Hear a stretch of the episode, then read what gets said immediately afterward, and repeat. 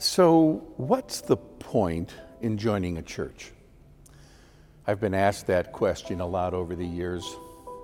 Sometimes, if it isn't stated explicitly, I know it rides just below the surface of many conversations when I'm out and about. People who aren't members of religious organizations often have crinkled brows when they're looking at me, trying to figure it out. How is it that I came to do the thing that I do in the place that I do it? This is especially true in a rambunctious secular city like New York.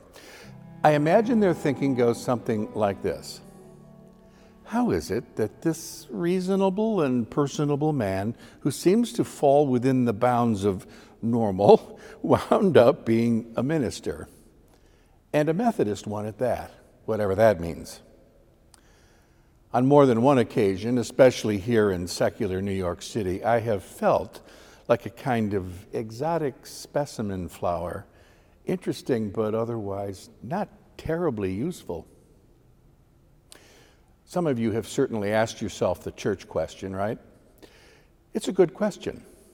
God knows the church demonstrates imperfection with a rich catalog of sins to its discredit over the centuries. But as for that, it's useful to remember that the church is only people. Yes, people who supposedly listen for the voice of God, but people nevertheless with their full range of potentials from the great to the depressing. Still, for all of the members' foibles, the church has managed to hold the spiritual aspirations of millions, well, billions of people seeking to follow the way of Jesus for centuries. And it remains a glorious repository of sacred wisdom forged in humanity's dynamic and complicated relationship with God, as well as with one another. From time to time, I think it's useful to consider the point of all this. I mean, all of this, all of this architecture and music and whatnot, all the programming you see advertised. What does all of this actually mean anyway? And where has the motivation come from for attaching yourselves, either formally or informally, to this particular group of seekers. Even if you've grown up in church, if your religion is vitally authentic, inevitably you've asked these sorts of questions.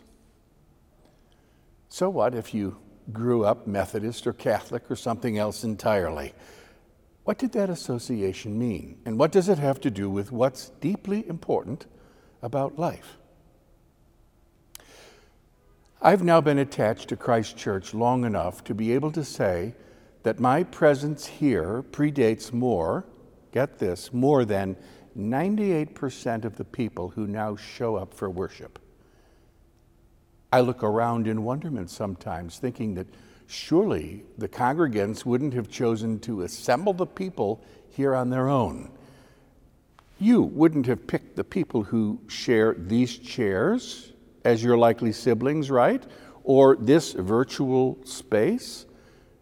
You took something of a gamble, I suppose, when you staked out your spot. At least some may have thought about it like that. Of course, others hang out at the edges, conflicted about the meaning, or better, the commitments of belonging. What does belonging mean anyway? Often I find these persons are very interesting in this way they take the matter of membership very seriously, sometimes more so than those who've joined. Of course, others perseverate in their questions forever. The thing is, to state the obvious, joining a church requires a decision. It concerns matters of meaning and life direction. It is staking a claim, and a rather important one at that, potentially among the most important one could make. And I don't mean here that in some, I don't mean it in some narrow parochial sense, as in Methodist or Catholic and, and so forth. I mean it in a fundamental, life orienting sense. For instance, you showed up in worship today and you heard an ancient text read dating from 2,800 years ago, attributed to someone named Jeremiah. During any given worship, you may or may not be paying attention to all the goings on in here, but today we had an opportunity to hear Jeremiah announce poignant and fundamental wisdom. In essence, he said, There is an elemental choice to make in life trusting ourselves above all things or trusting God. He likened those who fundamentally trusted themselves and their own powers and abilities to a shrub in the desert that lived in the parched places of the wilderness, an arid salt land. He said peoples who made that choice were cursed. Why? Because they cut themselves off from life giving water. On the other hand, those who trusted God were like a tree planted by a stream, sending out its roots to the water. This tree shall not fear when heat comes, and its leaves shall stay green. In the year of drought, it is not anxious, and it does not cease to bear fruit. Jeremiah says that people who choose to be planted by this stream are blessed. Note that he does not say there will never be a drought. Instead, he says that come what may, their roots will always have true water. That's the blessing. And even in the time of drought, they will still be able to bear fruit. I find this a simple, beautiful, and powerful image. Trusting ourselves, trusting God. Pretty basic, I know. But then, as I often say, we often lose track of the basics, even those of us who have hung around places like this for the better part of our lives. And yet, where else in our culture where else in our daily and mundane affairs would this sort of wisdom be routinely accessed and affirmed? Do you hear that at your workplace, on the street, in the media, at school?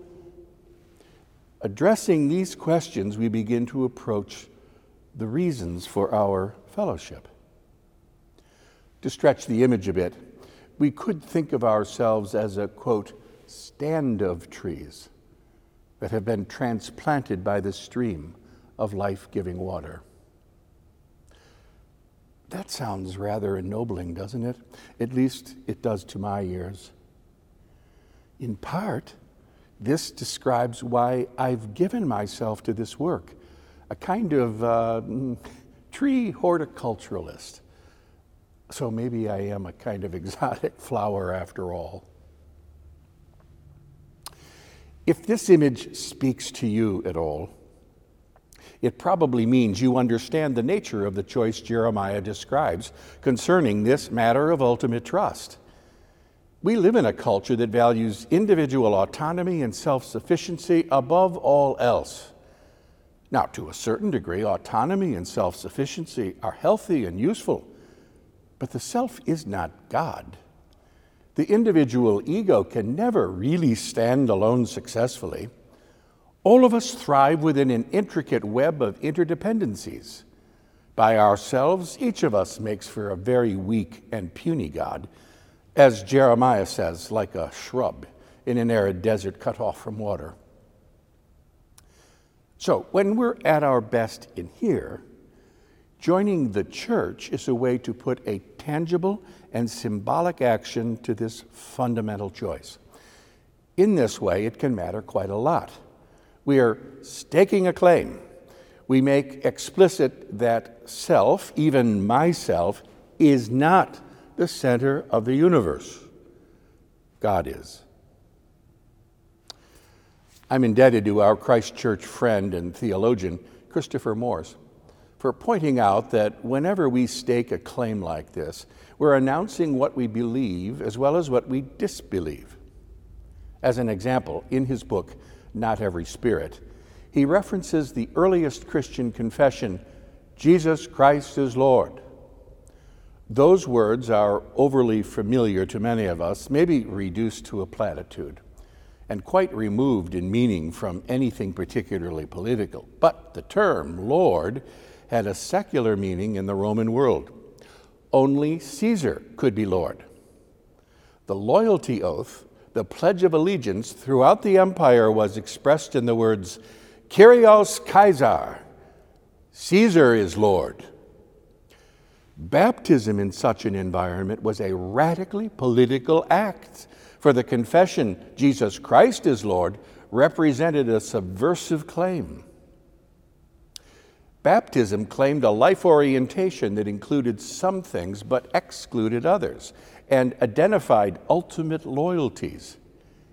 Interestingly, then, Christians wound up being persecuted less for what they believed than for what they disbelieved. They got into trouble by their absence from the imperial shrines. Now, we have different imperial shrines today, different competitors for our ultimate allegiance. But you see the point. I want to underline the stakes in our activity here. When we choose to be among a stand of trees by living water, we can't be standing elsewhere simultaneously. We are here, not there. You know exactly how this is at any given worship service. You cannot be here and somewhere else simultaneously. Yes, of course, once we affirm our ultimate loyalties, those loyalties come with us wherever we are. Having staked my claim here, if I find myself in Timbuktu, my roots still drink from living water. But staking one's claim is a crucial bit of business. For some, this is quite dramatic. For others, it's a quiet and slow acceptance. Still others find it a very, very great struggle. But whatever the case, there do come moments to make the choices that demand our attention. And we all know from personal experience that not to choose is paradoxically a very definite choice. In a couple of weeks, we'll be welcoming new siblings into our family during in person worship. They'll be affirming a choice of setting deep roots near to living water. One or two may receive this water for the first time. It's no coincidence that baptism is a ritual with water, by the way. The water metaphor is ancient and elemental. The old person is drowned, as it were, in a tidal force of love and grace. In honor of this, and as a reminder for all of us, of what it means to choose the God of life and love as our grounding allegiance, I offer a hymn prayer that comes from the Iona community in Scotland. Come, host of heaven's high dwelling place, come, earth's disputed guest. Find in this house a welcome home. Stay here and take your rest.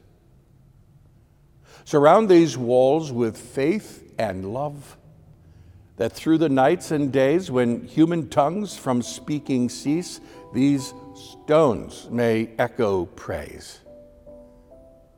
Here, may the losers find their worth, the strangers find a friend. Here, may the hopeless find their faith, and aimless find an end. Build from the human fabric signs of how your kingdom thrives, of how the Holy Spirit changes life through changing lives. So, to the Lord, whose care enfolds the world held in his hands, be glory, honor, and love and praise, for which this house now stands.